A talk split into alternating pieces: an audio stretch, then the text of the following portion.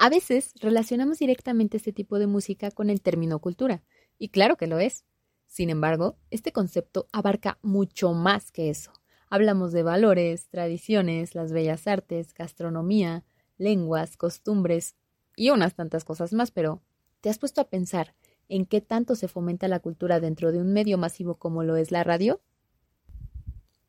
Seguro que no, pero la realidad es que inconscientemente formas parte de una constante promoción de la misma, y esto no es por arte de magia, sino porque uno de los deberes de las radiodifusoras es promover la cultura, fomentando su producción y divulgación.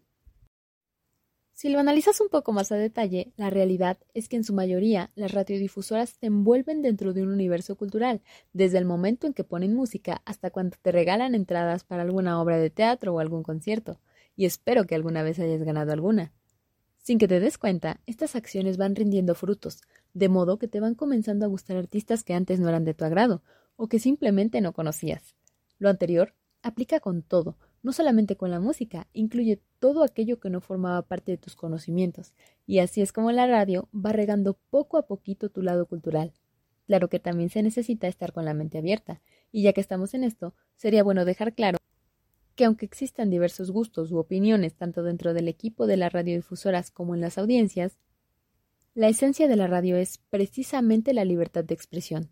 Es por eso que dentro del repertorio radiofónico existen opciones para todo tipo de gustos. De hecho, gracias a los avances en la tecnología, ahora es posible sintonizar radiodifusoras de otros países, permitiendo así a las audiencias conocer y adentrarse en culturas que no conocían. Por si no fuera suficiente, existen algunas radiodifusoras que se enfocan precisamente en difundir y promover la cultura de cada país. ¿Qué mejor ejemplo que Radio México?